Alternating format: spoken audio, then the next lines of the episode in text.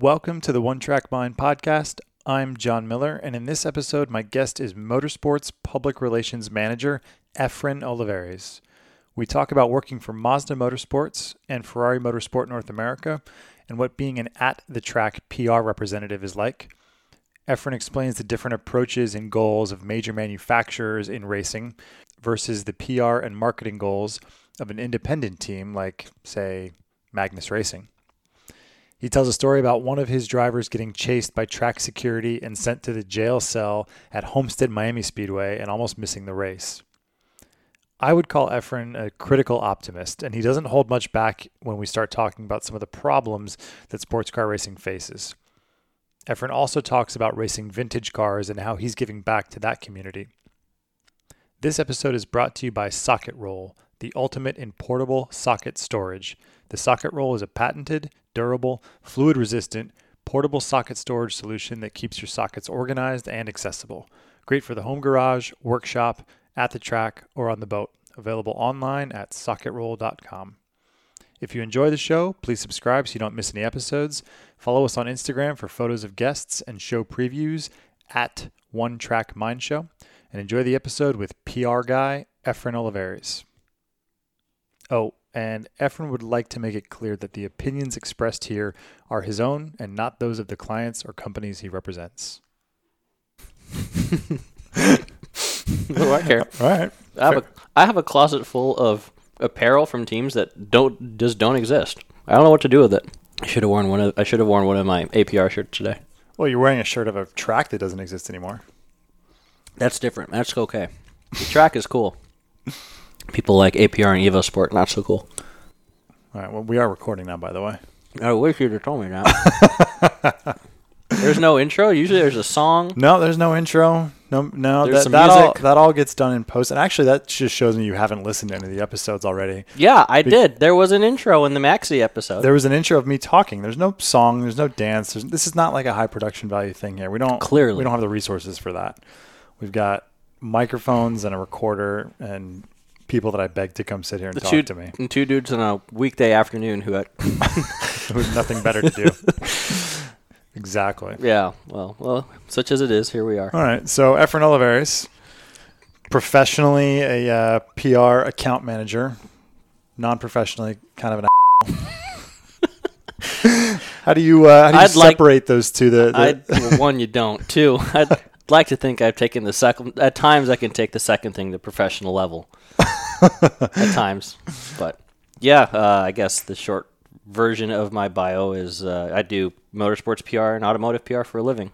and Mazda is kind of your main Mazda- client at the moment. Mazda Motorsports has become my, my primary responsibility um, starting in January this year. It was an interesting time to step in to a program that was obviously undergoing and had undergone a ton of change. Yeah. So talk a little bit about about the change that, that went on at Mazda the last couple of years and what they've been doing. Yeah, so actually, it must have been now about this time last year, because I believe the last race they did in 2017 was at Mosport, which is coming up in a couple weeks. Mazda announced that they were parting ways with SpeedSource and was joining um, with Team Yost to form Mazda Team Yost to compete in IMSA's WeatherTech Sports Car Championship. Um, and as a part of that process, they parked the cars for the year and basically devoted the rest of 2017 to test, testing, development, kind of reshuffling the deck, as it were, to come on To get a running start for this year. yeah, that was the plan. And I didn't uh, have a confirmation that I was going to be joining to support PR until I think it was the day after Martin Luther King Day, so it would have been middle of January.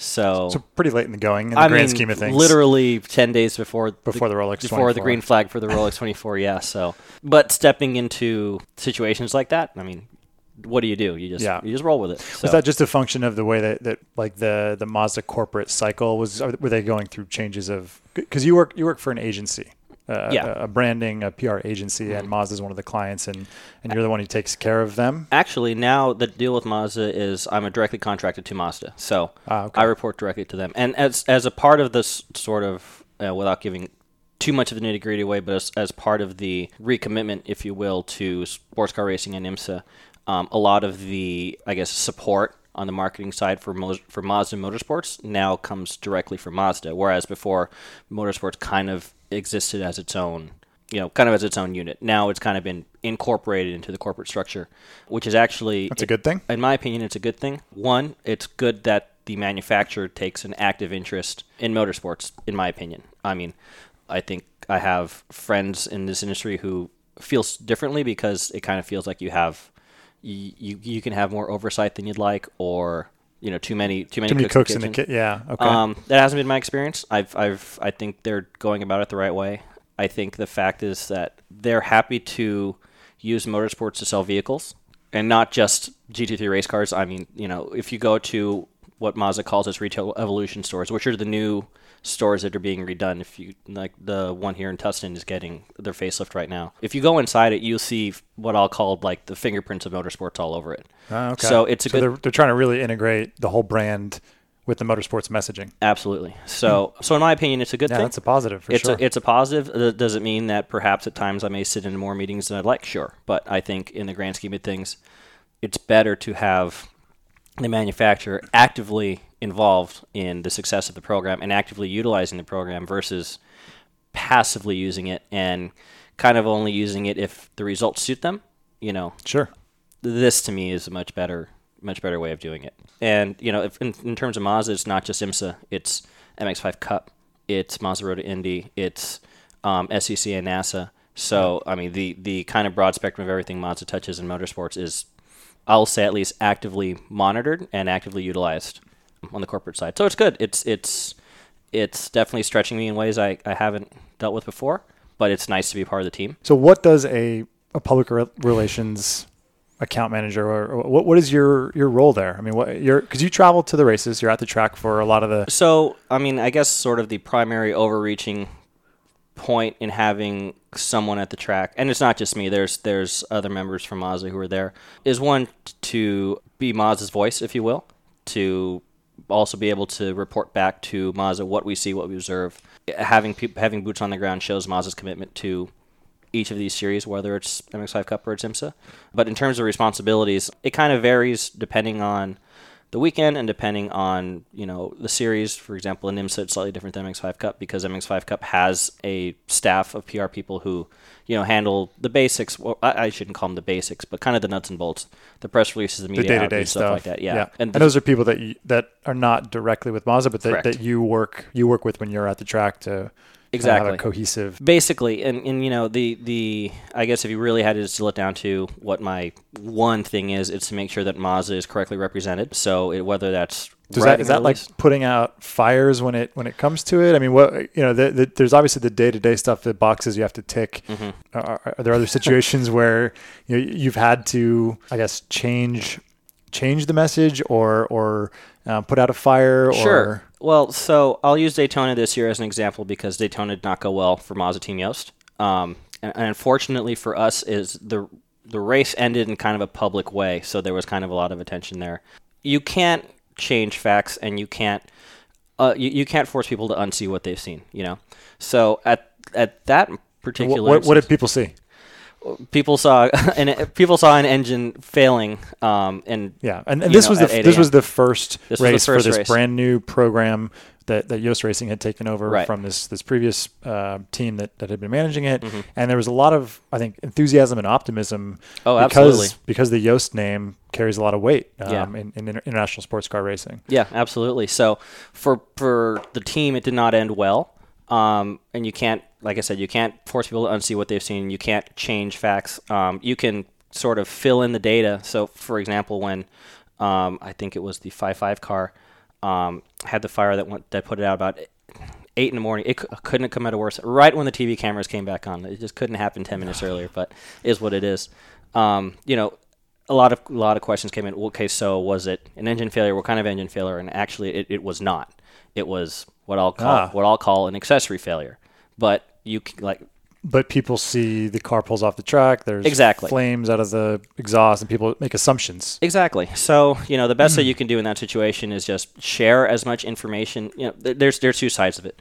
If I know an entire, you know, what led up to it, what caused it, what you know, all of that information. Some of it might be sensitive, some of it might not be sensitive. I, sometimes you have to make a judgment call about what you're willing to share Sure. or you know what you're not willing to share. Sometimes you need to get a whole team of people to be on board with that. to sign off on that, And sometimes yeah. it's not possible. So sometimes you just have to make your best guess and just try to minimize the damage. Right. You know, I think what we have going for us is uh, we have a team of people who's usually not shy about being honest and forthcoming and Transparency talk. being- Yeah, and that helps a lot. So that's that's you know, in terms of bad things that could happen, you know, that's certainly a a car failing in a public way. That's that that's one way.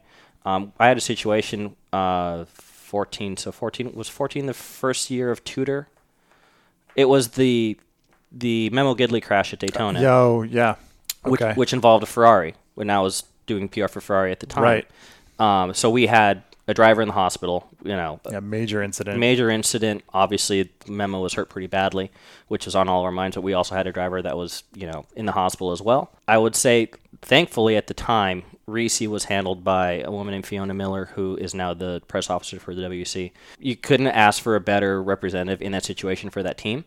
So uh, that minimized sort of my heartache, if you will. what were um, the some the what were some of the things that, that you had to deal with in that kind of minute minute by minute situation where you've got a major incident, drivers are hurt and sent to the hospital, people are wanting wanting information, wanting updates probably faster than than you can give them or than than are, you know, realistically available. This is going to sound a little weird, but I actually was hoping I didn't have any information to share Sure. because it just means I uh, there was less there was less possibility of me misstating or missaying something. Really, there was nothing to say. We knew um, what the driver's condition was, and, and luckily for us, it wasn't that well. And I'm talking about um, Matteo's condition, not Memo's. It was not that bad, but he was obviously hospitalized, and the race was over, and you know. Yeah, There and, a lot of times, I mean, when, when drivers are, are in the hospital, I mean, you know, there's certain um, laws medically that, Yeah. in terms of releasing information, correct? Correct. There are, and in the in the case of of IMSA, um, when something like that happens, we there's there's an agreement that the only person that's the only people that are going to speak to the conditions of the drivers is going to be the serious staff, and but they coordinate with us. Um, but the re- and the reason, and to some people that may sound strange, but the reason for that is to minimize the possibility of misinformation going out. It's one voice, everyone's consulted, and you know it's kind of said and done. The the challenge there was because we weren't able to state anything publicly for a long time. I mean, I think it was not even until the next morning. Um, and, and and you'll notice this happens in racing if you don't watch a lot of racing that they won't show replay of a crash if it's a really bad crash. And you know there was no replay of that crash available, I believe, until next morning. Until there was Until a, they knew the condition Exactly. the drivers, right? so so the hard part was just being approached over and over and over and over again and having no information to share. If if if I was the team rep, my challenge would be to minimize what my drivers might be saying. You know, journal journalists aren't dummies. You know, if if they don't get the answer from one person, they're going to go to the next, go to the next, go to the next. That's that's their job. Our job is to make sure that whoever is going to be next in line is saying the exact same thing. Or if you have a loose cannon, to never leave them alone. so, luckily, there wasn't. I mean, I, I guess I could be wrong, but I can't recall a situation from that period where we allowed something to be said that was untrue or ambiguous or, you know, Right, where you had to go back and do damage control. Exactly. or- no, okay, it, it yeah, that got managed that got managed fairly well. And you know what what people may not realize, and I I, I, I can understand the need for people to want to know, you know, what exactly is going on. Well, well, did this really happen? Or I saw this picture on Twitter because a journalist was standing there and took the picture and Well, threw right, it or- up without thinking. yeah, exactly. Um, you know, these drivers have families who might not be there. So yeah. So so how do you I mean do you do you ever have to go out and play an active role in like shutting any of that stuff down when people start making assumptions or start putting false uh, information out there? it's or do you just stick to the message? It's tempting to want to do that, especially in this age where so much information can be available so quickly on Twitter. You run a danger of allowing yourself to be put in a situation where, you, again, we might not have all the information. We might state something that we think is true. The worst thing that could be is that you find out a little bit later that you were off the mark. Even if you were a little off the mark or you were a lot off the mark, the fact is, if you need to at any point have to correct yourself, that's not a good position for a public relations representative to be in. So it is very tempting sometimes to try to correct people, but sometimes it's best to just Don't click send on that just tweet. just write it out. You know, Yeah. it's it's um it, it you would you know you p- people might have the wrong impression that like you said it, it is our job to get in there and get in people's face and, and stop people from saying stuff that's incorrect. In my experience, that approach does not work. It can work, um, but sometimes it's just better to let someone else misstate things, and the best thing that you can do is be accurate.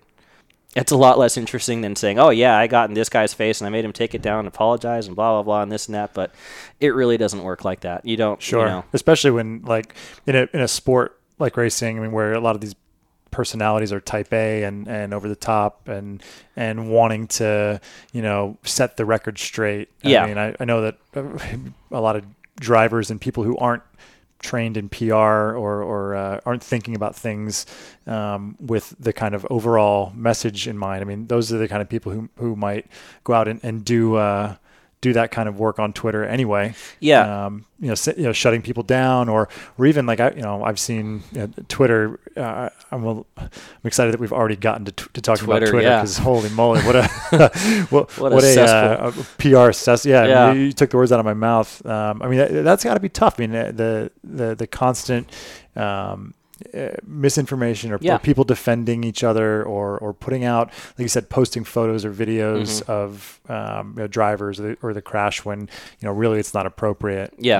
um, so so that I mean what are the, some more of those um, some of those kind of unique challenges that that you've you deal with in this day and age of Yeah, I think you you you end up you have to talk about two different things. One, you talk about what I'll call your your message, your overall plan, and I'm I'm going to guess that nine out of ten or ninety nine out of hundred racing programs don't have a plan when it comes to PR, and it's it's very reactive.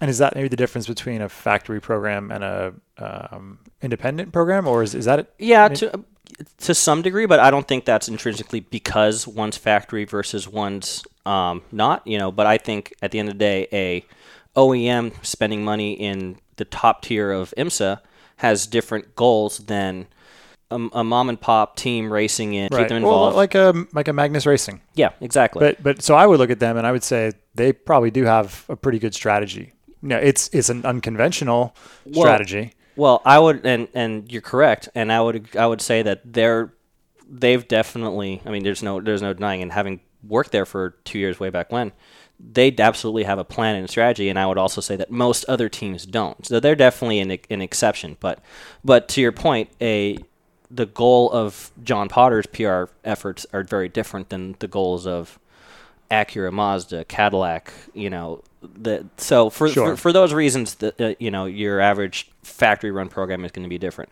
But the so we're talking about two things. Talking about the kind of day to day messaging, and in the case of an OEM, it's uh, how does it translate to the streetcar product? How does it translate to whatever on? Um, and then when you get down to what I'll call crisis communications, I, I, I and again, it's going to sound kind of strange, but most of the time, the best strategy during crisis situations is initially just to say nothing. It's like it kind of fights Yeah. every instinct you may have. Um, but again, the the whole point when you're in a situation like that is to be accurate and to um, not not to not to lie, not to shield, but um, and it's you know again we're talking about racing, so we're not talking Right. about we're, we're not talking about We're- things that really really we're not curing cancer we're not here. curing cancer. We're you know, um, so if you see you know some kind of disaster that gets news coverage, i- i- we're in California. We get wildfires. We get you know things like that that you see on the news. Their goals are going to be very different than what we're going to do when our day goes badly at the racetrack. Um, but the their job is to be accurate and to be transparent and to be available um, I- when you have a situation, you have some kind of crisis situation where you're hiding stuff. That's Hmm. that's like throwing that's like throwing blood in the ocean.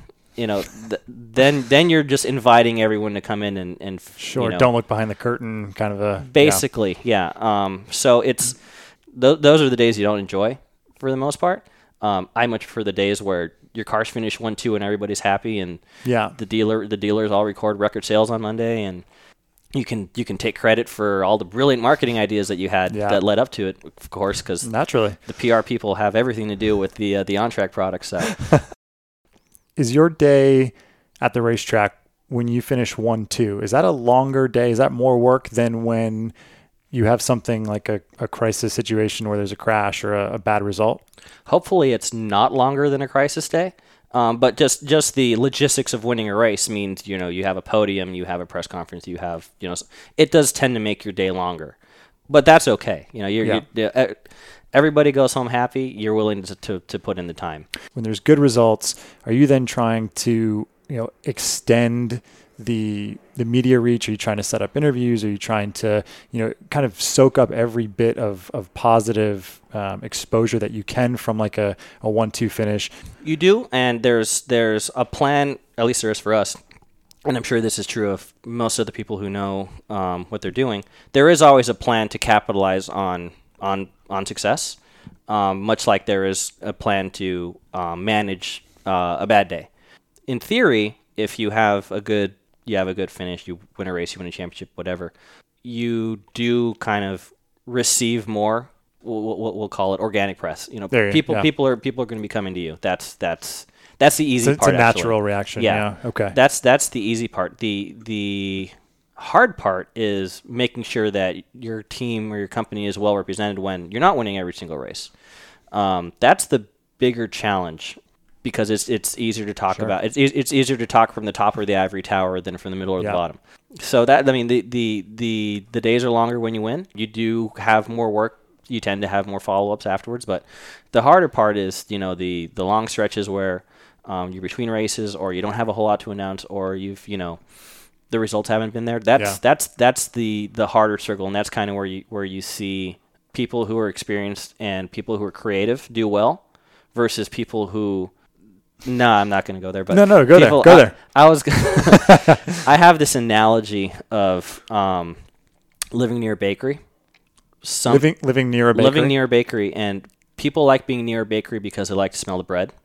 Mm-hmm. And I think that type of what I'll call personality can apply to a lot of people that work in this industry, and they're only good at doing their jobs if things are going well. And when things are not going well, then you see them really, really struggle, be frustrated. And I, I don't know if this is good or bad, but I tend to not get myself personally wrapped up in the results of the team. One, because that, that can that can be hard. can be character That building can be, in, in yeah. all the all the wrong kinds of ways. Exactly. Yeah. And so to go back to my earlier point, yeah, if if your team or your manufacturer or whatever is not is going through a dry spell, that's the that's the hard part. That's when you're that's when you're really That's when you're earning your paycheck and, and the, yeah, I mean that's yeah, absolutely. So yeah, there's there can be a big separation of who understands how this works and who doesn't. Now, granted, I, again, I wish you know every team I were ever worked for just won everything. That would make life easier. I had a, I had a good stretch. Uh, I spent five years working with Ferrari and won the. Well, I didn't win. Ferrari won three championships in that stretch. So three Yeah, championships. times won, were good. Won Daytona, the, the the 28 hours of Daytona.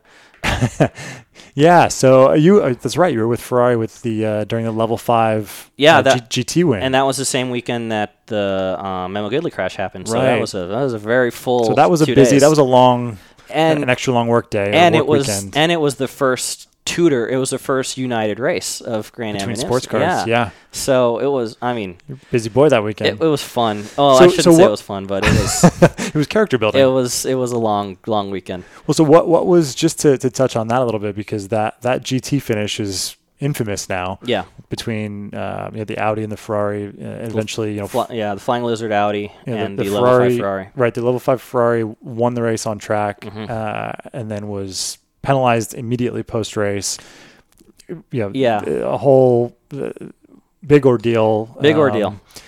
giving the win back to the Audi. Yes. It was a you know last lap pass. It was uh, it was great racing, and, and this penalty came down from from Mhm. above, and so the the Audi guys get on the podium, take the win, take the watches, the whole thing. yeah. and and take off back home.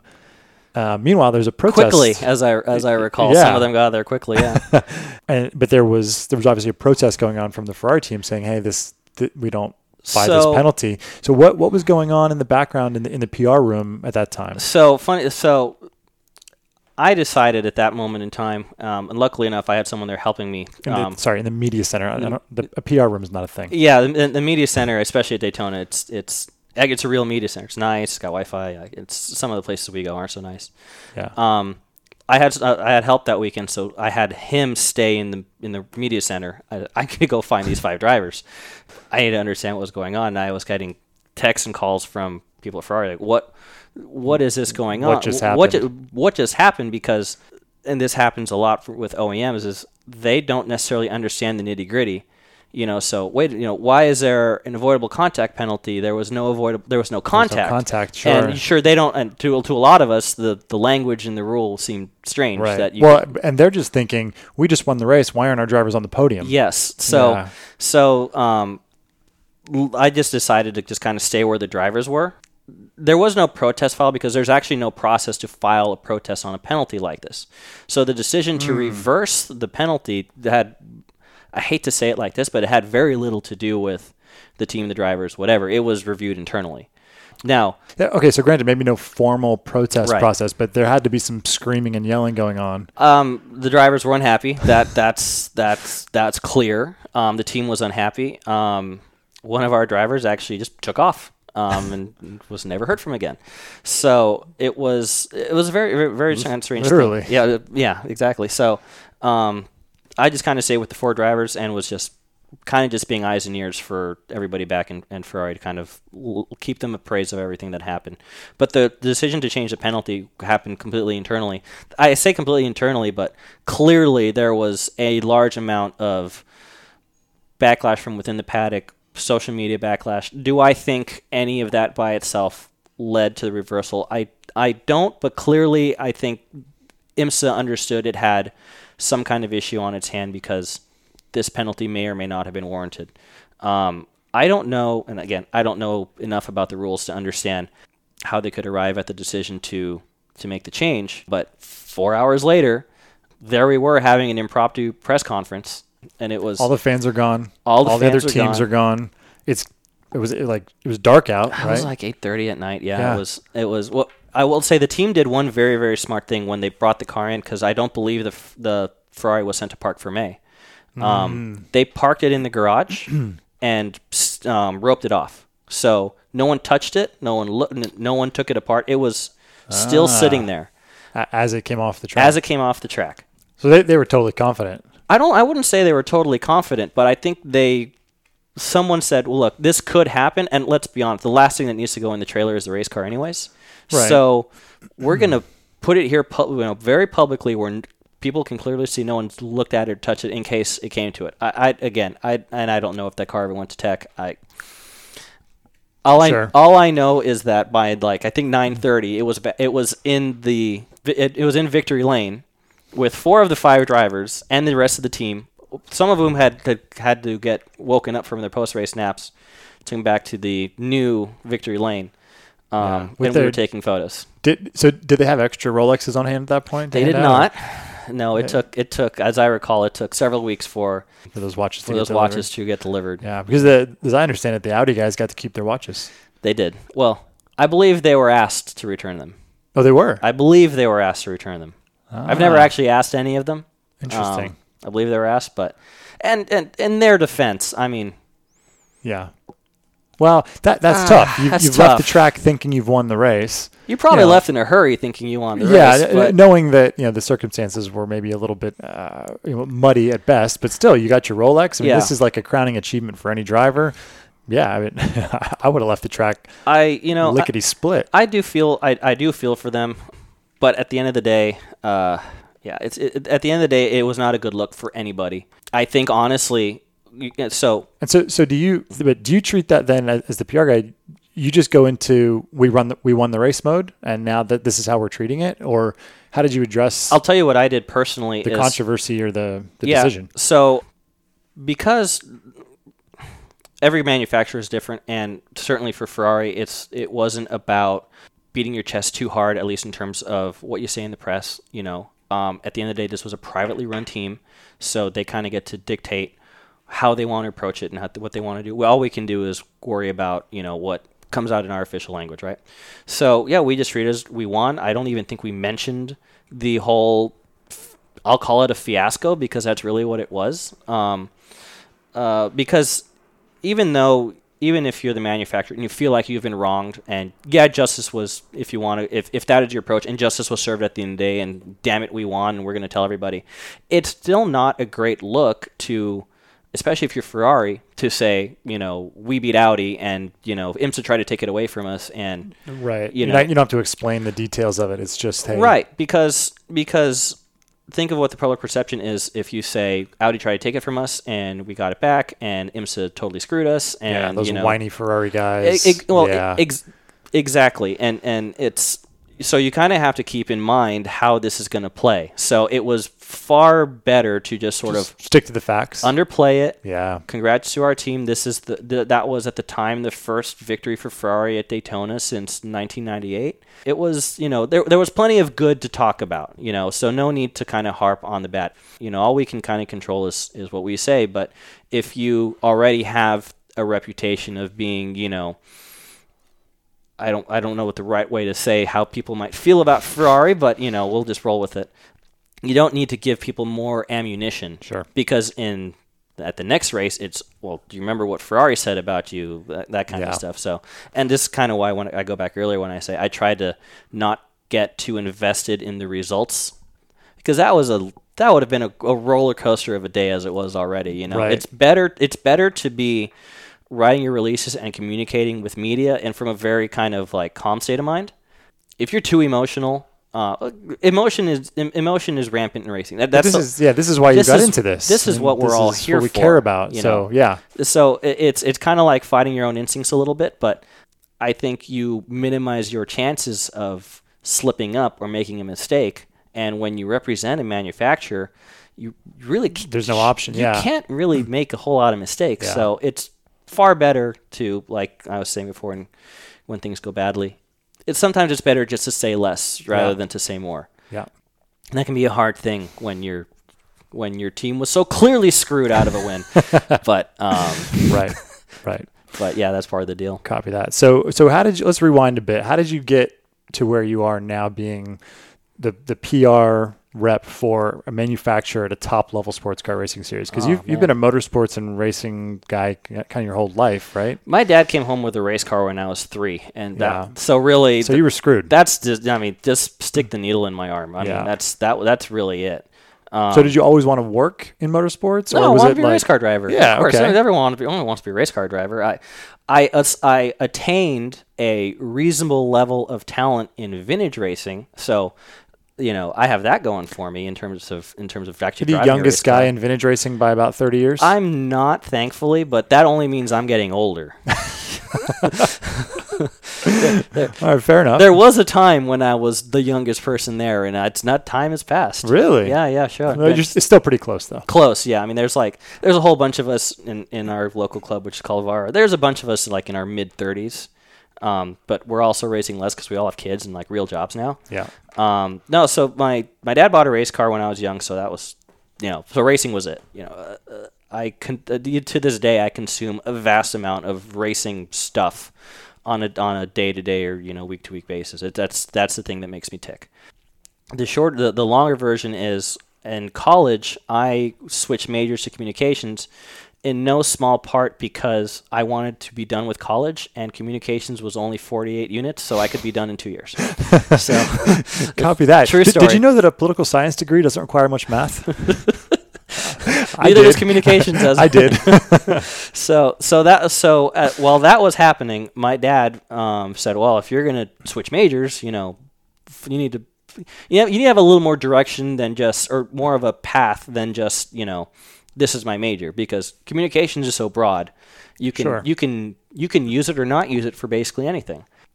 A vintage racing friend of ours um, named Rich Conklin is a contributor at or was a contributor at Racer Magazine.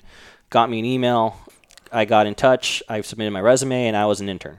So, So I, that was your your out of college job, or your intern during college at during- Racer Magazine? I interned during college. I had done journalism in high school. I really enjoyed it. It turns out I was a decent writer. When one part of my dad going vintage racing is he subscribed to all the, the good magazines, and I just I just read whatever I could. So I think that I was able to translate that somehow. That was subconsciously, yeah, Yeah. It, it was deep in there, and um, I was able to write fairly well um, as an intern at Racer. So they offered me a full time job, and actually worked at Racer part time until I graduated, and then worked full time there um, afterwards. So that was the start of it, and kind of somewhere along the way, I started helping a couple of actually local karting series with their releases and stuff like that.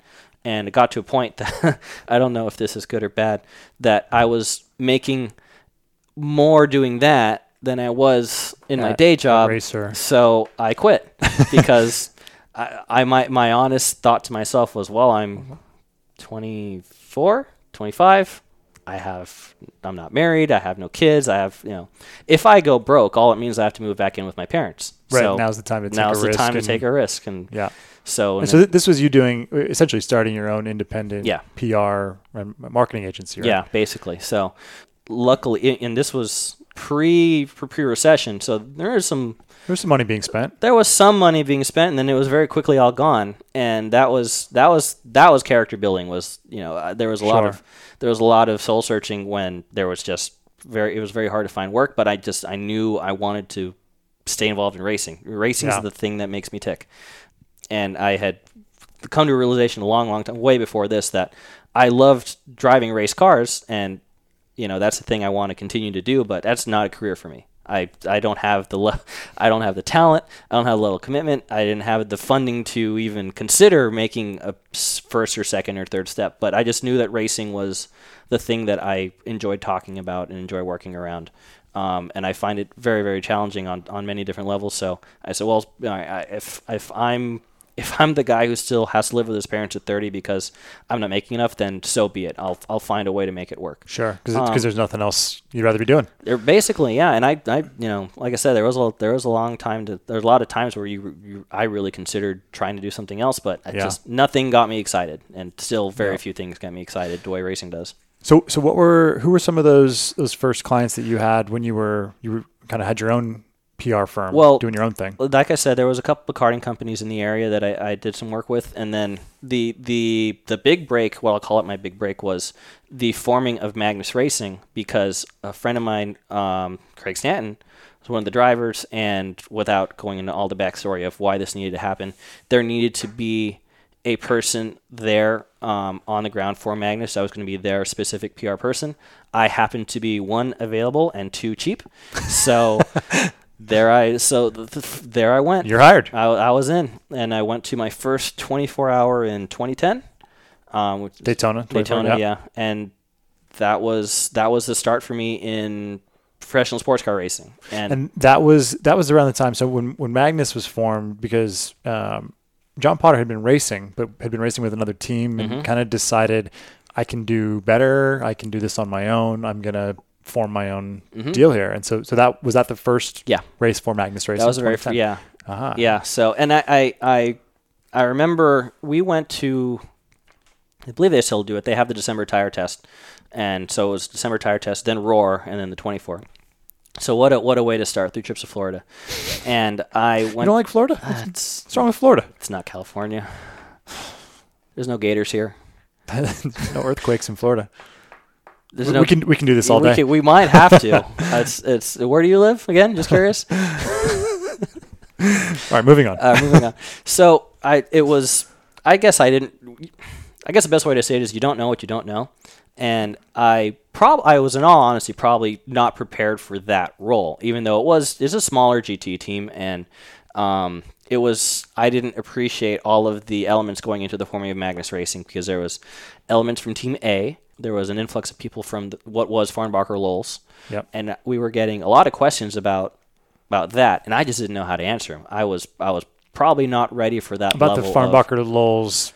Um, Yeah. The, the reason that, that that team went away. Um, there was some of that, but there was some of you know, well, did you? Isn't this just you know Farnbacher Loles's part 2.0? two? Oh, yeah, Oh, okay. and that that kind of stuff, and and I was ill prepared to to answer those. It didn't really amount to much, but looking Yeah. back at it now, I, I I wish I had appreciated that situation more, but. At the end of the day, it didn't really make too big of a difference, obviously. And I, I'm not, I'm, I'm, I'm by no means the architect of what Magnus Racing is and what it's become. And For, for those who aren't totally familiar with, with Magnus Racing and kind of their their unique strategy, I mean, t- talk about that because you were there from day one. Yeah. Was that kind of John Potter's attitude of I just want to have fun and we're going to approach this a little differently? So I wouldn't say that John said I just want to have fun because well, well, right. yeah. But I mean, he's serious about the racing. he's but, very serious about the racing. But But, talk about their specific, the way they go about marketing themselves and, and their their strategy I- for. I believe the tagline or in the description copy of the Twitter account, which I, I I'm pretty sure I typed into the feed when I mean in the engineering trailer, like on on day one when everybody was in the room together, was something along the lines of bringing the fun back to sports car racing or something, you know, some, something along those lines. He clearly wanted to have a sense of humor. He clearly didn't want the public perception to be that the team took itself too seriously. But that's like I was saying, that was not to say that he was just showing up to have fun because he very clearly wanted to wanted to have success, wanted to do well. He had to, you know, Sure. he got the best engineer he could, he got the best car chief he could, he got the best crew guys he could. You know, Yeah, that, that was always clear. But uh, there's a lot of teams who approach things that way. Yes. But there are not There are, a lot of people who not. approach the PR or marketing. yeah. So, and I think, and I think clearly fans responded because Yeah. people enjoy the the the what I'll call the silly things that Magnus Racing does that at this point I think only Magnus Racing can get away with. Yeah. Um, it's it's worked out well for them, and they've you know they've so what's this 2018 so nine years now they've built this persona for their program that fans respond to and the fans like, and it's when I say it's it's probably the only team one of the few GT teams that has a full plan really thinks you know ahead to through the year where their opportunities are where they can do something funny you know when you look at the hero cards they do when you look at just the, the things they The, say the movie themed posters for the Rolex 24. yeah, the- that yeah. that that movie that I think it was Star Trek. Um, You're there's the worst. there's you know there's clearly it's clearly well thought out, and not many teams do that. So, sure. um, but yeah, it, clearly the the key differentiator for them is he has a sense of humor, and he's willing to. Has there ever been any any time that we think they've gone too far, or I mean, because he kind of pushes the envelope with poking fun at other teams. I feel like They try and stir the pot a bit. I feel like if they had crossed the line, something would have popped into my head. And like having not worked there since 2011, I don't I, I don't remember the nitty gritty of everything. I, I I could be wrong. It's happened once or twice before, but I can't think of a time that they've like made me go, "Ooh, I I wouldn't have done that." Um, but they did. Uh, what year was? I don't remember what year. Maybe it was 13 um, when they had the the Star Wars movie poster, and I forgot who because I've never seen a Star Wars. I don't know who the the character was, but one of them looked a lot like another team owner. and Yeah, Tommy I Kendall remember. Tommy Kendall called it out during the broadcast, and I thought that okay that Yeah. maybe that was that was but whatever. You Well, know, yeah. it- no one got sued over that. Well, what do you mean? I not mean anything. Was- no one got sued over that. Did anybody get sued over anything else? Uh, not for Magnus. Fair, fair enough. fair enough. All right. Well, so other other than Magnus, uh, who kind of has their own um, unique, you know, style of, of PR and, and really, you know, pokes fun at a little bit of everybody, including, Including themselves, themselves, yeah. including themselves. Yeah, absolutely. Um, who who else kind of gets it? Who else does a really good job on um, putting out the right kind of of messaging? It doesn't have to be like somebody like Magnus. So, w- excluding selfishly excluding Mazda from the conversation Sure. because I think Yeah. I think we have work to do. But I Present think we do- company excluded. I think we do a good job. Um, it's kind of a complicated way to look at it, but when you look at, I like I like what Porsche does because Por- Porsche has the benefit of being able to look back on uh, a lot of tradition, a lot of history. They actively embrace that. So I think when you look at the broad spectrum, I can pick apart you know little things that I dislike here and there, but I think on the whole, especially as it relates to motorsports messaging and motorsports history, they get it. They do a very good job. I think you could definitely. It's it's easy to look at things in a vacuum, like I don't like this element, or I don't like this element, or I don't like this element, and I think PR people tend to be pretty critical of other people's Of- of work. other people- yeah, right, right. I, I, I this is weird. You're, like you're preempting my next question. so, Um, so who doesn't get it? Oh Who- man, I could be I could spend hours, but to, to to to finish my point on Porsche, I think if you cohesively look at you know the way they operate their teams and the team's PR and their team's social media, and you look at how that also fits into things like what I'll call what I'll just generically call their history. You know, the things they the things they do like Rennsport, for example, or kind of the way that they roll people out for special events. You know, we just had this. We they just had the 70th anniversary thing. Um, obviously, there was a lot of motorsports tied into that.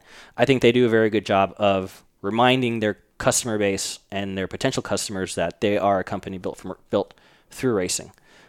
So again, looking at it selfishly through our little motorsports lens, that's great that they are able to do that. Um, I think anyone who buys a Porsche, whether you're buying a brand new, what is it now, a 997.3 or 991? Nine dot two. Yeah, the Okay, let me take it. The nomenclature's dumb. That that's that I don't understand at all. It used to be so simple.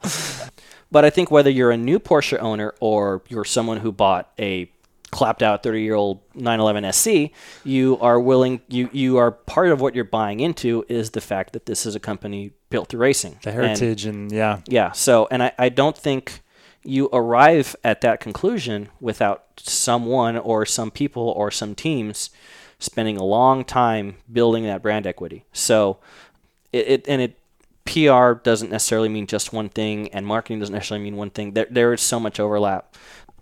They all kind of have to work in concert. So, in a very broad way of answering your question, I think Porsche does absolutely get it.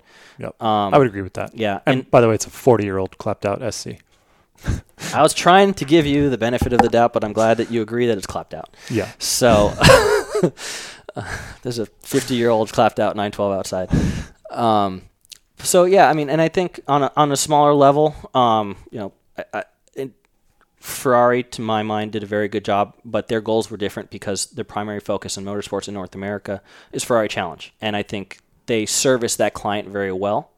Um, so, th- so they, they put more emphasis on on Ferrari Challenge than IMSA, or I mean, what? So- why do you why do you say that? So yes and no. Um, I'll say yes because they put they put the events on, so they're Right. they're a wholly you know you go to Ferrari Challenge event, it's all Ferrari. There's no Yeah. support series, no promoter. It's them. So and they're a Yeah. relatively small company, so it does take a lot of time and a lot of resources to put on these. What is it? Seven events a year. Yeah, Um, and th- now there's always one F1 event, you know, Montreal or, or COTA, but, Right. You know, so it's, but, But- the bulk of the events they are doing themselves.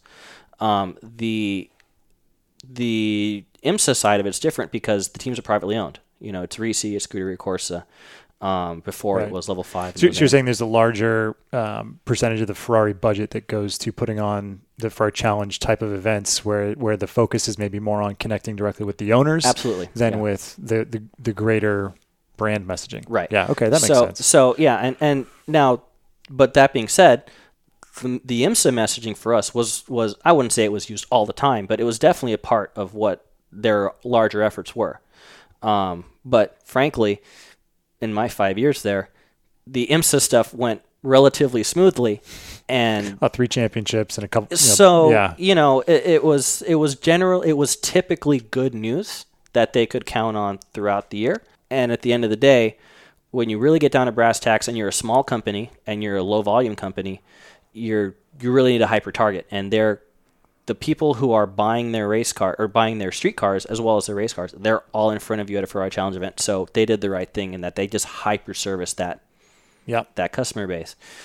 Not that they never did anything with IMSA because they did, but challenge was Right. was the bulk of it. But so I thought in that respect they did a good job. I was only tangentially involved with with challenge stuff, but certainly um, the the my my direct report there, who's a great lady and still there, she I feel understood the role of how motorsports could support Ferrari. So yeah, I think they did a good job.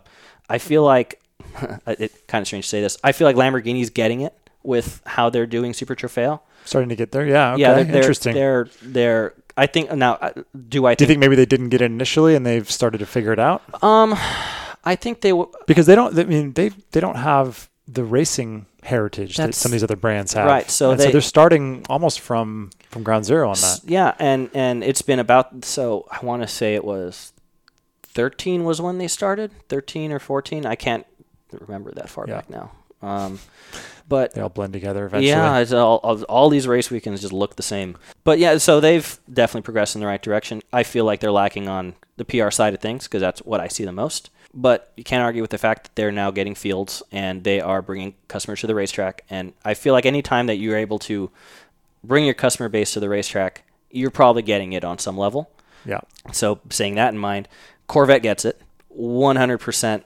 I, I, if if if any manufacturer is somehow listening to this podcast who's thinking about getting involved in sports car racing, just copy what they do. Do what Corvette just does. do it from from top to bottom. But don't hire them away because some of them are friends of mine. But they they get it now. It's a little apples to apples because it's easier to sell a sixty thousand dollar street car versus a You know, Yep. two hundred sixty thousand. You're going to sell more of them, so you'll have Sure. more customers to to tap into. But, But they, the, the activity at the racetrack, the opportunity that they each have at the racetrack is essentially equal. yeah, Uh, So, so you're saying that Corvette, Corvette d- it. does that part of it really Corvette well. Corvette does What, what what specifically about the way Corvette does it that stands out to you? they um And you're saying Corvette specifically versus GM racing in general? Um, well, and- and I say- just Corvette's a highlight. I say Corvette because it's Corvette that has been in sports car racing for 20 years. yeah, I can't believe it doesn't feel like it goes back that far, but yeah, you know, there's Cadillac has kind of come and gone a couple times. Sure. Um, well, I shouldn't say that because they're obviously still involved in prototype, but um, Corvette has built this program over 20 years, and they've continuously incorporated the customers in. You know, I think I, I- think we've all heard Fehan, and al he always gets his interview during Le Mans. Yep. You know, and he's like, "We have clients here, and without you know this big turnout of European customers, this program doesn't exist." And I think you could say the same thing at Watkins Glen, at Lime Rock, at yeah. They do the you Corvette know. car corrals, and yeah, they, they've always um, even just you know from the outside Mhm. Looking at as a driver who's participating in the same weekends that um, that they're there. The the branding, the the amount of Corvettes you see parked in the parking Yeah. lot, you know the uh, um, the Chevy shirts you see walk around the paddock um, Mhm. is always the percentage is always a little bit higher than, Yeah. than some of the other brands, or, or, or you can tell. Um, you can tell that they, they put an emphasis on getting their Right. people out to the racetrack. Right. So, and when I again selfishly look at how I would like things to go for us, it is very easy to say we're going to invite a lot of our customers to a racetrack. And it's not always easy to get them to turn out. So the fact that Corvette has consistently been able to have such a strong link between its customer base and its racing team, I mean, they're, I mean, you and you can spot a Corvette guy in the paddock a mile away, um, but there's so many of them. Yeah. Um, but they're there, so that's I mean, they they get it. All right, so enough enough smoke blowing. we, we know who gets it. I would not disagree with any of those. I think the, the Lambo uh, Lamborghini point is a good one. Um, And I would have given But- Lambo a hard time a couple years ago. I, I but I, yeah, they've done better. yeah. Don't argue. Fair, fair enough. So so enough stalling. who who doesn't get it, Who doesn't get it? Um, hang on. or, or who, who could you? You have notes here. no, I'm actually going to pull up the IMSA results from the last race so I can, because again, they all just blend together. Well, it, it, doesn't have to be you know manufactured necessarily. You know, uh, what what what driver or what team? There's got to Ah. be some some story of somebody you've worked with that that has just colossally stepped on their own foot. You know, Actually, I have not had to do damage control for a driver, which is which is Really? rare. Yeah, no. Um, well, because in your in when you had your business, and do you still do um, contract work on the side? not really. No. No. But so, but when you had your business, you were you were doing PR for teams Mhm. and these go kart companies, and and doing some driver specific PR as well, right? Yeah. and so, and, and none of them ever screwed something up so bad. Not Oh, that's, no, that's I'm- disappointing. I l- I would love the the the the worst thing a driver ever did on my watch. I wasn't even there for because I'd skipped this one race because my best friend was getting married. So, um, I I will say I did get a phone call about it, and I was like, I don't know. Uh, well, no, the wedding was on a Saturday and the race was on a Sunday. Um, I did get a call about it on the Friday as it was all kind of happening. And the the short version of this story is the driver arrived at the racetrack without his hard card and tried to drive past the guy at the gate. And guy, get- I We've all done that. I, I can't let I can't let you in. You know, um, ordinarily, I think what a rational human being would do is turn around and go to wherever their hard card is, or go to the nice overworked lady at the Grand Am hospitality or hospitality uh, registration and pay your 140 bucks and get your temporary one. And for this driver, 140 bucks is like getting a candy machine or candy out of the vending machine. But um, instead, the driver who was driving a convertible mid-engine sports car um, hit hit the gas, drove past the Was gate. it a red convertible? I don't know what color it was actually. Um, Could it have been red? it could it could have been any color. Um, it was definitely German. Um, uh, oh, it was German. yeah. Oh, okay. So not a not a um. My point is not an inconspicuous car. So it was a Homestead, Miami. So hit the gas, drives straight to his trailer with now a some kind of security team in pursuit of this very easy to spot car.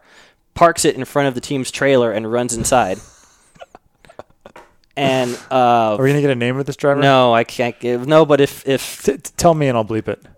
uh, does this make sense now? Yeah. Yeah, So the short version is he was then taken away to I guess this I guess that track has its own um uh I don't know what you'd call it holding cell. he went to Homestead Miami Speedway Jail. I guess so. Yeah. Oh, I, I that's when I got the phone call and I'm like I don't know what to tell you guys. One, I'm not there. Talk to the guy I sent. And you know there was a very there was a very real possibility, however remote it was, that he could have been forced to skip the race oh because of all this. So if I had been there, that is probably a thing I would have had to, to deal with, Deal yeah. with, but luckily I was nowhere near it, and it all worked itself out. all right. But, okay. So that is that's the worst thing I can think of, and luckily I wasn't there. Now, now that being said, and I don't think it'll change this year. Is now that I've shared this story, what will undoubtedly happen Yeah, is the next course. year will just be a nightmare. Pure mayhem. Just drivers saying the wrong things. Oh yeah, um, yeah. I will. Uh, the nice thing about being a part of a program like this one with Mazda is we have six drivers who are obviously pros. I don't really have to worry about them saying Yeah. the wrong thing, which is it may sound trite, but it's a really really nice thing. There have been situations in the past where you did kind of worry about, or I did kind of worry about what this driver was going to say. Was he or she going to you know, announce something they weren't supposed to and then be upset about it? Yes, but I'm not really worried about that this year, which is a nice luxury. Gotcha. Gotcha. But Good. yeah, so I have no like awful stories of drivers cursing live on air. Um, although that team owner cursed live on air this year after Sebring, not our team owner, a team owner. Um, anything is re- almost anything is recoverable. What I what I Sure. what I would say is we're talking about our conversation about Twitter earlier. I know for a fact that there are drivers who have lost opportunities because of the dumb things they say on Twitter, Uh-huh. and it's what's the ex- what's the old expression about how you can't win a race in turn one, but you can lose it. yeah. You know, you can you can, You can um, lose opportunities by you can- saying dumb things when you don't when you don't realize it. Yeah, you can totally. You, People are listening essentially. yeah, and and the the it's it's it's online forever. You know, Yeah. it's unless you delete it, and you know, I, I guess that option is always available to you. But Well, but yeah, there's eventually, or there's inevitably, even if you delete it, somebody who's screen captured it and already texted it to their group text of all their buddies and gone, "Did you see what said?" sure, Oh. yeah, You know, so yeah, I'm guessing has probably said some dumb things on Twitter. yeah. Yeah. I, I'm I may bleep that for him. I may not. I may leave it in there. we each got our one. Yeah, exactly. Um. So yeah, I mean, I, that I don't worry again with with, uh, with the six Mazda Team Yost drivers. I don't worry about that. They Right. they understand how it works, and they wouldn't have gotten to this point in their career if they were the kinds of drivers who spoke out of turn. And that's it. And it and I do see the irony in that because we the royal we we collectively wish drivers had more rivalries, more personality, you know, spoke their mind more. Right. And then we punish them instantly when they say something dumb. there is a balance to be struck, I think. I think you can demonstrate personality without endlessly ripping the driver that apologized for taking you out of a race. You know, I think and I think there are some drivers who reach a certain level of their career and think, well, I'm set now, so I can say whatever I want, and that's that's just not true. Um, unless you're incredibly rich, and then just do whatever. But yeah, I, I, I, I see a lot of that. I see a lot of stuff on Twitter, and I just kind of cringe because I'm like, man, if yeah, if if if that were if that were a driver on our team, it would it would be an issue. yeah. Well, I mean, Um, I, I've had conversations, or I've heard of other people having conversations that have gotten back to me about, you know, something that that's that a, a driver or you know a crew member even Mhm. um, has said or done, and yeah, it's a small paddock. Yeah, It's a small industry. You know, that stuff gets around and, and people pretty quickly go, well, I don't care how fast he is. I would never hire that guy. Or I don't care how smart that engineer is. He's, you know, he's a head case. I don't want him around. yeah. Um, so, so yeah, it, uh, the, the, the Twitter effect is a real thing. Twitter effect is a real thing, and I I I'll bet that you can count. We can collectively come up with maybe three people who have improved their racing careers as a result of your social media activity. I'll bet it's a very small number. Sure. You know, Yeah. I, I, mean, I, I think that I don't y- think- you can, you can easily do harm, like we just talked about Yeah. own. But yeah, it's it's you know people may take it for granted. Social media is almost required nowadays if you're trying to. It's 100% to required. well, as a as a driver, as somebody who's who's got a public, or you know, even as a team, um, somebody who's doing something in the public eye to to help yourself, um, your your persona, Mhm. your you know, whatever. Um, Whatever kind of look you're trying to put out there, you know, social media is the one direct way to do it. Mhm. Um, but but yeah, people still certainly kind of step on themselves, and you know, look at look at somebody like like for example, um, so I was just at Montreal last weekend during the the Formula One Grand Prix weekend, and um, you know, Kimi Räikkönen, you know, drives for Ferrari F1. I've heard of He him. you recently, Had some legal issues. eh, well, recently had some legal issues, but but he recently started an Instagram account, Really? and yeah, but you know, but yeah, you, go go follow him now. But it's like he posts like the the like silliest, most simple, like like he posted like a picture of like him and his wife, uh, like just like a selfie, and like the caption was wife. And then like you went to go like follow like or like see his wife who he tagged and like she posted a similar picture and it was like husband and it was like this is so Kimi it's perfect Okay, like they get it. right Yeah. they, they kind of get it but that's who they are yeah. but then you know his teammate, his teammate Sebastian Vettel. You know the, these guys who are at the top of their game, um, but you know Vettel has no social media presence, and so you know it's few and far between now Sure. for people that don't. Um, but then then there's some drivers like um, who was it? I was looking at Magnussen's social media, and that looks it's like oh like this totally looks like it's run by some PR guy like Mhm. you know, he, he gets the pictures from the photographer, he puts a, a photo up on and some generic caption, and there's no authenticity to it. Um, so so sure, I I, I, I don't know, I, I don't know if I agree that there's only a few people who've increased their their worth or their career, but but it's it's work. It's it's a part of the job. It's a part of the it's a part of the job, but my and my point in saying that is if you have driver A and driver B and team owners making a decision, I don't think there's been too many instances where a team owner said, "Well, this guy's funnier on Twitter, so we're going to take him over the other guy." You know, I don't think that right. Maybe that's never that been the tipping point. Right. Um, and and but you're right in that if if a driver's social media presence comes across as fake or contrived or overly polished, it turns people off. Yeah. So Well, pe- people want authenticity. so if you're a driver, unfortunately, it'll it, it might make no difference to your career, Right. but So, so you better have so- social media. So be you- self-aware enough to know that if you're if you're a jackwagon, stay off Twitter.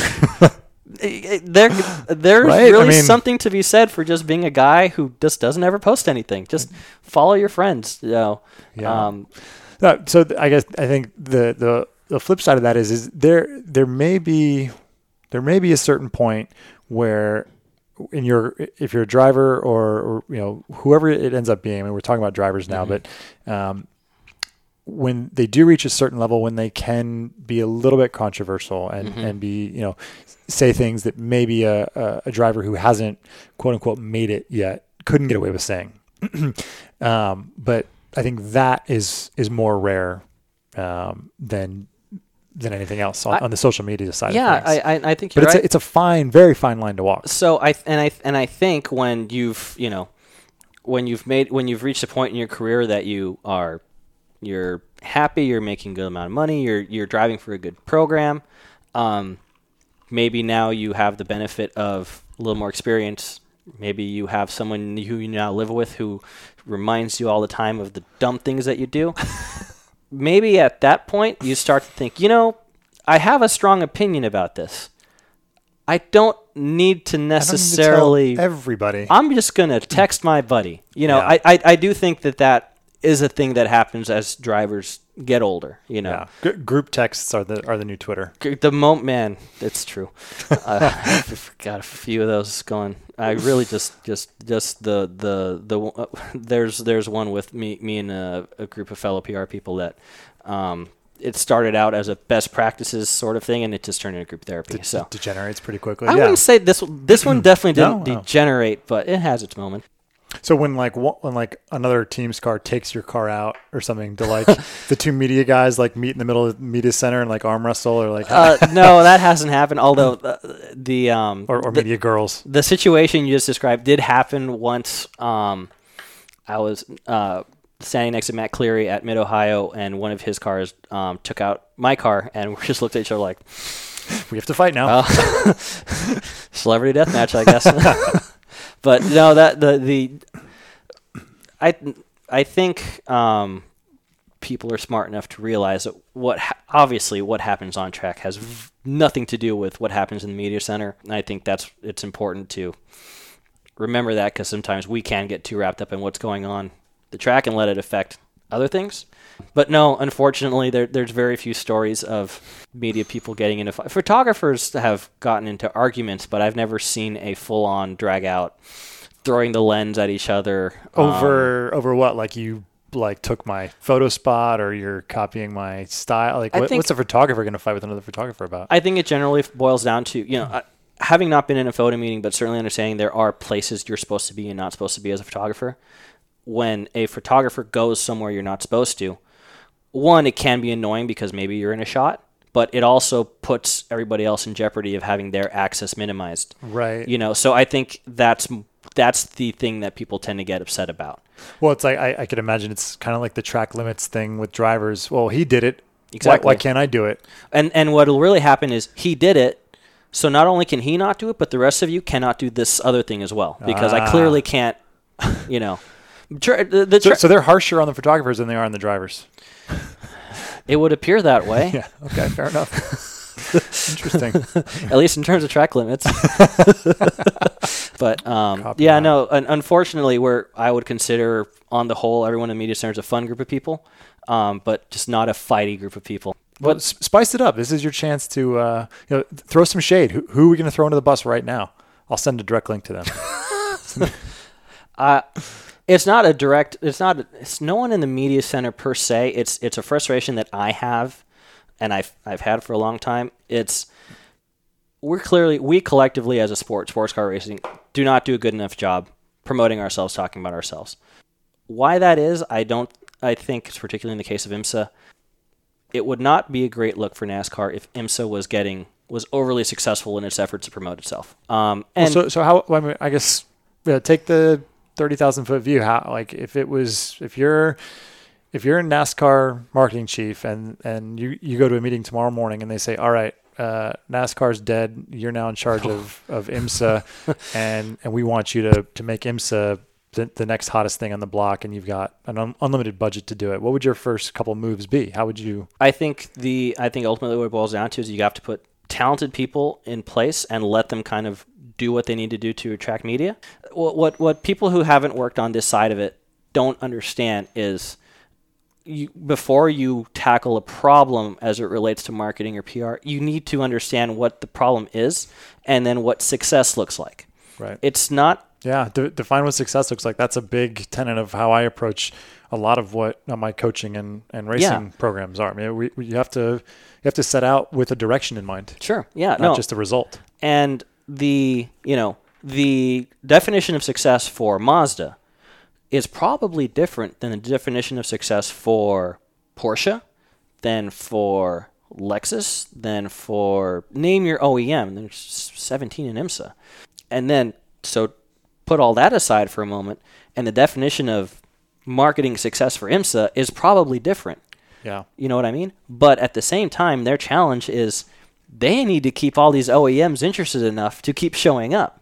right. You know what- Because I, I think uh, yeah, that, that's a good point because I think what a lot of people um, maybe don't understand is that the you know traditionally the race teams have always been thought of as the customers, Mm-hmm. but at the IMSA level, the OEMs are just as much the customer Yeah. as the race teams are, and so that's that's a delicate balance that IMSA has to Right. has to maintain between keeping you know the teams interested in the racing product and, and what they're they're being offered, you know the, the series that, that they can go run in, um, the races, the type of racing, the cars, and all that, and that's that's one concern from the the team owner side of things, um, who are putting a lot of their own either their sponsors or their own personal companies or Yeah. their own personal bank accounts um, on the line to go do this um, versus the OEMs who, like you said, their goals and their objectives, Yeah. and the way that they they go racing are are a lot different um, because they're essentially they're both customers of the sanction. That, no, that's 100% true. So, you know, look at Daytona. Daytona is probably the, the, the best example for how manufacturers actively get engaged, right? Because, you know, putting a team on the track costs an amount of money. You know, it, it's not a, whether you're in prototype or GTD. It's not it's not a small amount of money. It's it's too much money. But Yeah. that's a diff- that's a different podcast and a, a different longer- guest. yeah, yeah. yeah. Because I just know words. so I I just do what that other person tells me. so Me no numbers good. yeah, me. n- pu- Public, uh, what would you say? Uh, political science. Yeah. no numbers. Exactly. Um, so look at Daytona. So putting the team on the track cost X, and then that's the one event that everyone who is an OEM that treats us, you know, with a lot of, uh, you know, a lot of attention. They also have their their activation. They might also have their ride and drive. They might also fly in guests. There's a couple. There's at least one, maybe two, who do like annual dealer meetings there. So, you know, this is uh, There's more money being spent on the event than just what's going on at the racetrack. it should it should it it's a should huge. it should be equal. You know, if if you're spending X on racing, you need to spend X on promoting your racing. So Right, and you're saying it should be equal everywhere, not just Daytona. The- uh, well, I, I, and I and I, I mean that on a macro level, like overall right, budget right. throughout the year. You should, if you're spending money racing, you need to spend money to let your audience know that you are racing. you're there. You know, Yeah. So this kind of just goes back to one. Yeah, this is obviously pretty important. This, these these 17 OEMs are a very important customer base for IMSA, who then also has to contend with the team owners. And on a communication standpoint, your goals are different. Sure. The team owners, the smaller team owners, are probably looking to IMSA to help them more than, or in a different way than, say, the OEMs are. So when I jump on IMSA for not doing enough to grow the sport, I, I'm, I'm doing that without a proper realization of what their day to day struggles might be. Right. Um, but the problem remains the same. But they're trying to solve the issue of keeping everybody happy. It's too many Yeah. people, and it's racing. Someone is upset, no matter what. The guy who wins is still going to complain about BOP. Right. The guy who loses is still going to complain about BOP. and what are you going to do? So yeah, that, that's that's the while for the fans may have been a neat tagline. The real the, the real the the the sad and hard truth is those that complain about every race complain about every race. They are still watching. Yeah. You know what? They're I- not the ones you have to appease because they're going to watch anyway, and they're Yeah. going to bitch anyway. And you know what? Frankly, if you tell me that you're a hardcore racing fan and you know IMSA needs to change X, Y, and Z, uh, I Yeah. don't want you to. Right. You're already here. You're going to watch anyway.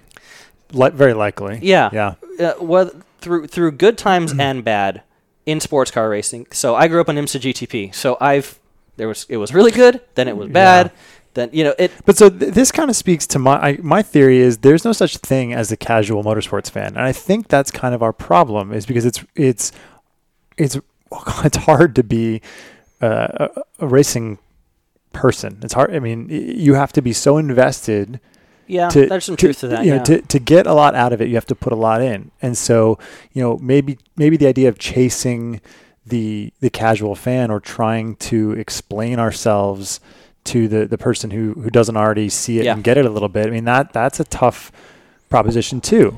Yeah, so I'll I'll put it to you this way: when I if if I'm cha- if I'm chatting with John editor at some men's lifestyle website or magazine and explaining what it is that we do here, I can say Mazda races in the prototype class, which is the headline class, right? Well, how many classes are there? Blah blah blah. You know, it's complex Yeah. but it's easier for me to describe a top level. You know, we are the premier class, we're the fastest. You know, Right. that's a little bit easier than when I was trying to explain. We have two Ferraris. One is in this GT class and one is this GT class. They look identical. They I look can't, I can't tell them apart unless I'm standing five feet away. and even then, there's like two tiny aero differences. Like it just Right. so. In some in some way, it is easier in the prototype class to explain sports car racing Sure. than it is if you're in the GT class. Yeah. But this is all to say it is when you have an editor's attention for a minute, you need to sell it as best as you can and as quickly as you can. You can't drown them in the details. It's just, Yeah. because yeah. all, all they're hearing is I can't explain this to my fa- to my audience. yeah. If I don't get this, my yeah, they're not going to get it. They're yeah. not. Yeah. So, um, well, I, I go back and forth between whether the casual fan exists or doesn't exist. I, I feel like they do, and I feel like they don't. I know the hardcore fan exists, and it's great that they're there, but they're there, and they need to invite friends or something like that to come along. Frankly, um, Copy that. That's how I that's how I feel about it. But um, but when you when you have someone who has bought a a CTSV or has bought a new 911 point whatever it is now, um, or an MX5, or you know you, you've you've if you've bought the performance variant of the car, you're the target. Frankly, Yeah. you, you you know okay now see this car in action at at XYZ. You know, I feel like you might have an opportunity. There there is an opportunity to always capture that crowd, that audience, that you know. Um, and again, using the collective we, I don't know how we go about doing it better than we're doing it now. I kind of know how we're doing it internally. I think we're doing a, a good job um, because part of what Mazda does is tries to make a very direct, like I was talking about the dealers earlier, a very direct connection between right. racing and the product in the showroom floor.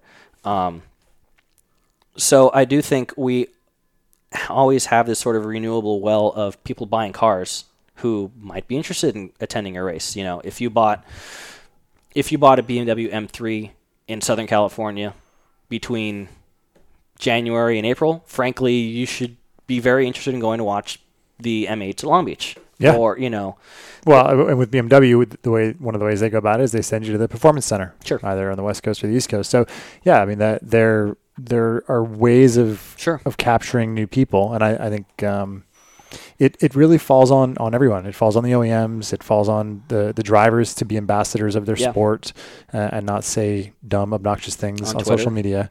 Um, you know, it, it it falls on the the series to to put their money where their mouth is and and try new things. You know, go after new markets. Um, not not kind of rest on the laurels of of the hardcore fans. Mm-hmm. Um, and and so yeah, it's it's not a so it's not an easy fix. So that that's that's a good way to say there's there's no good fix. There's no easy answer. We have we have a complex sport, and with a lot of moving parts that thankfully now is going to be on a television station a normal person can see, starting in 2019. NBC Sports, right? Yeah. Um, so that that that I think will will make a difference. I I, I truly do. Plus, Yeah. I, I I watch NBC Sports a lot because of hockey and cycling, and they're and obviously IndyCar, um, and they do they Yeah. do a good job. Yeah, so I'm excited about that. agree. I I think you know this is a whole other conversation as well, but I think streaming and online that the more we can capitalize on that, the better. It is just drives me bananas. That oh, you're so old school though. Drives me, but no, I I'm oh, so, you you want it? I'm pro.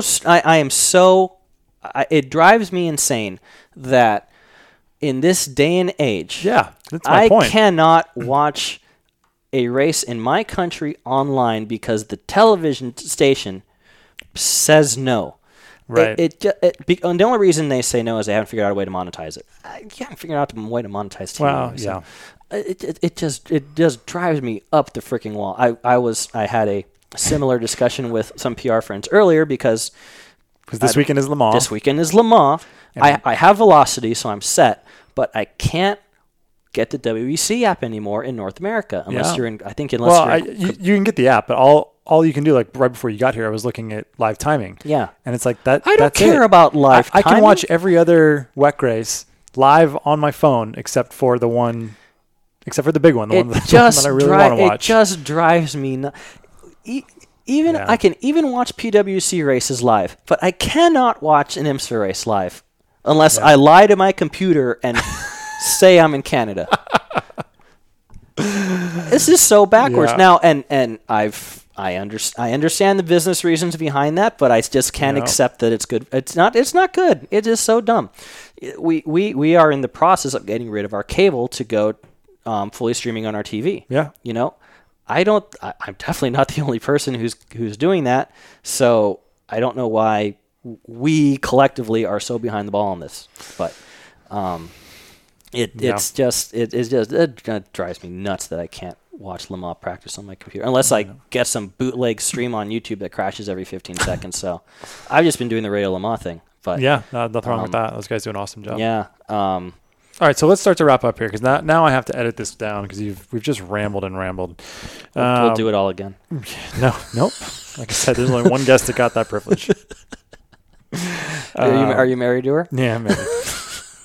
I might have to edit this part out too. She's not going to listen. All right. So no, she won't. She won't listen. Um, so back to the vintage racing thing for just a second. Um, you know, you still drive vintage cars. That's Mhm. kind of your your outlet for for motorsport. It's how you got into it because your dad's a vintage racer, Yeah. right? Talk about um, this event that you put together, pre-grid. oh, pre-grid. Oh, Might as well plug your own thing here. if it happens again. Um, yeah, the the short version is my buddy Anthony, um, who's actually back when I was the youngest guy in racing. He was the second, or the youngest guy in Vara. He was the second youngest guy, so we became friends because no one else talked to us. Um, we just decided that um, one, we have a big gap in the Vara schedule in summer, and a lot of cars just kind of sit around. We thought let's do something that might bring people in to you know get interested in vintage racing, and we threw an event with um, a local shop called Stanceworks, which um, is run by a couple of guys who like lowered BMWs um, and a Mini Cooper, and because they, they do have a, a pretty uh, pretty good following on their own, and we just said "Ah, let's bring some cars out and let's see who turns up. And the first year was great. Um, it was a very warm day. Um, good race car turnouts, good crowd turnout. Um, Vara said a lot of people signed up for just the general newsletter. How do we get involved in racing? Uh, no one rushed out and bought a car, but certainly yeah. people at least knew where they could go, how they could watch, um, who to ask about building a car. What was you know? Yeah. A lot of people just Well, so so you- you're doing you're now doing the thing that you're talking about needs to be done in motorsports. You're creating events. You're bringing new people out. You're trying to expose the greater Yeah. automotive world to your little niche of racing. Sure. Um, and I, I think the the one thing that it did do was, and and I, I don't appreciate this because my dad's raced cars since I was very young. So for me, the the mental hurdle of going racing didn't exist.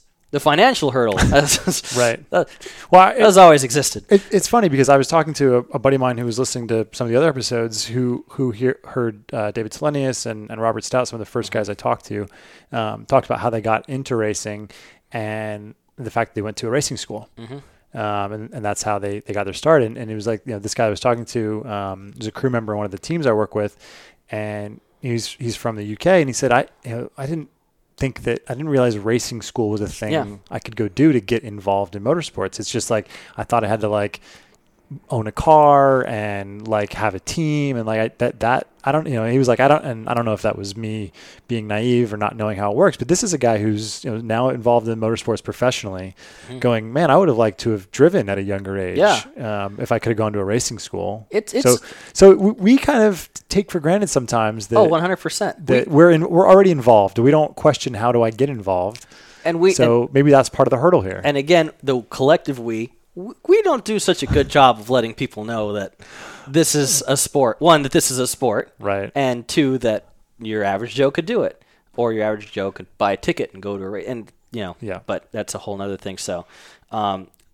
what it what I I think we were able to do with a lot of people is one show them a race car what goes into making a race car a race car. You know, it, it's in the case of a vintage race car. You know, the the the class that has had all the growth in in, in this neck of the woods is the B sedan class. So.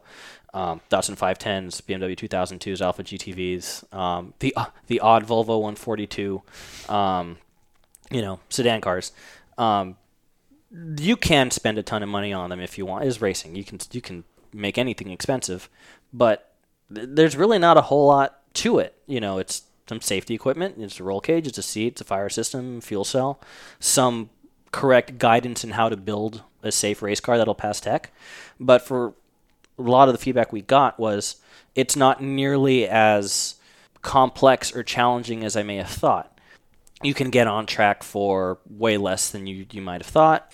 So, but that part of it is a struggle for me to understand because, like I said, my dad's race cars, Take so I've granted, yeah. been around it. You know, I've never stopped racing because, or I've never not gone racing because I couldn't prepare a car. Didn't know what to do. Yeah, Yeah. I've, I've not gone racing because I haven't had any money.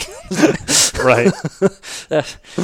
well, you can explain that part to people too. Is it- Yeah. it's it's you know it's not the cheapest thing to do, but it's also you know, the barriers to entry, um, maybe not as high or or as scary Sure. as uh, as a lot of people I think maybe perceive it to be. if if I had no no um exposure to racing until you know now, you know, mid 30s. Um, I would look at that and say, well, that's a thing I could I could do.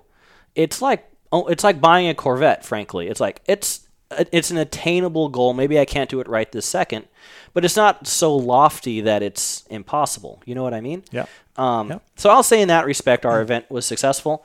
Um, that was last year. This year, it, uh, it was supposed to rain, so we pushed it a week, and it rained on our day, and it just sucked.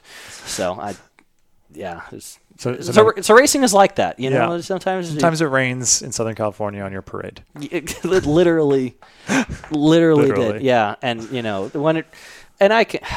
I, I'm guilty of this too because I didn't bring my car, but the reason I didn't bring my car is I tried to load it up the night before on a new trailer, and just ripped the exhaust right off it. I was so pissed, and um, then I just left it, so I didn't bring it. But you know, to load up your car on an open trailer in the rain, uh, such a pain. And so Yeah. I, so we had a lot of cars that didn't show up, and I totally, you know, Yeah, you, I, understandable. I get All right. it. So All right, so but but that's not that's not the last pre-grid event. There'll be more. I hope not. We'll see.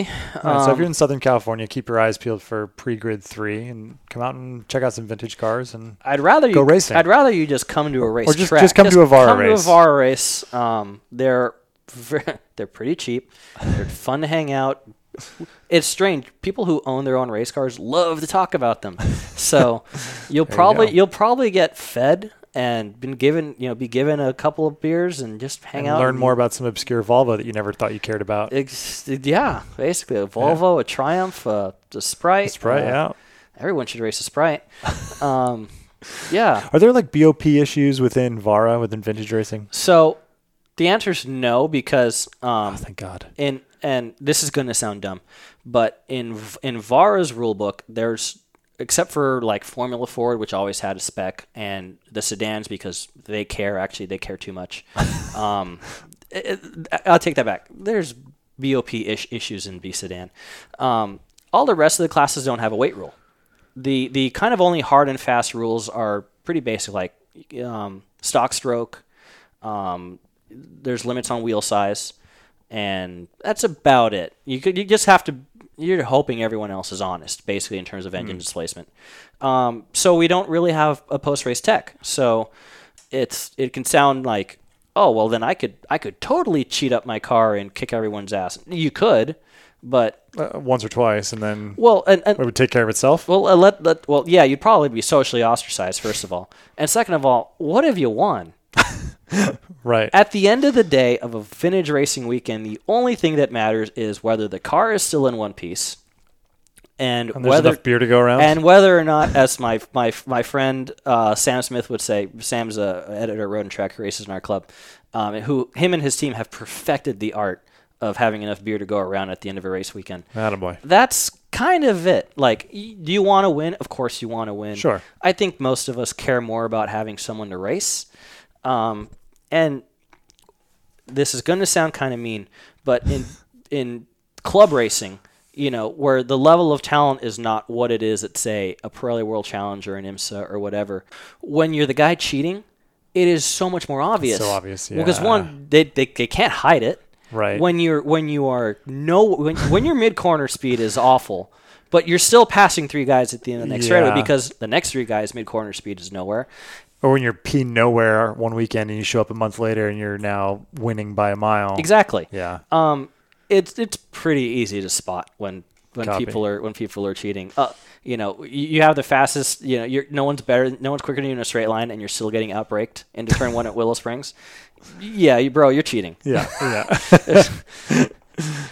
That that so. Copy that. But the- but the whole point is we're just there to have fun, you know. Yep. We are there to have fun. You know, we're really not there to take it seriously. We want to beat our friends, but we'd still like to, to give us our beer at the end of the give their beer at the end of the day. So that's that's the most important thing. Right, Fair enough. All right. Well, we got uh, tons of stuff here. We've covered a lot of ground. Appreciate it. Thanks. Thanks for coming by. Yeah, I'm gonna get to listen to this first before you. Eh. we'll see. Maybe I'll bleep some stuff. Maybe I won't. All right, Mel. Thanks. This has been fun. Yeah, and thanks. Uh, Sounds good. see ya.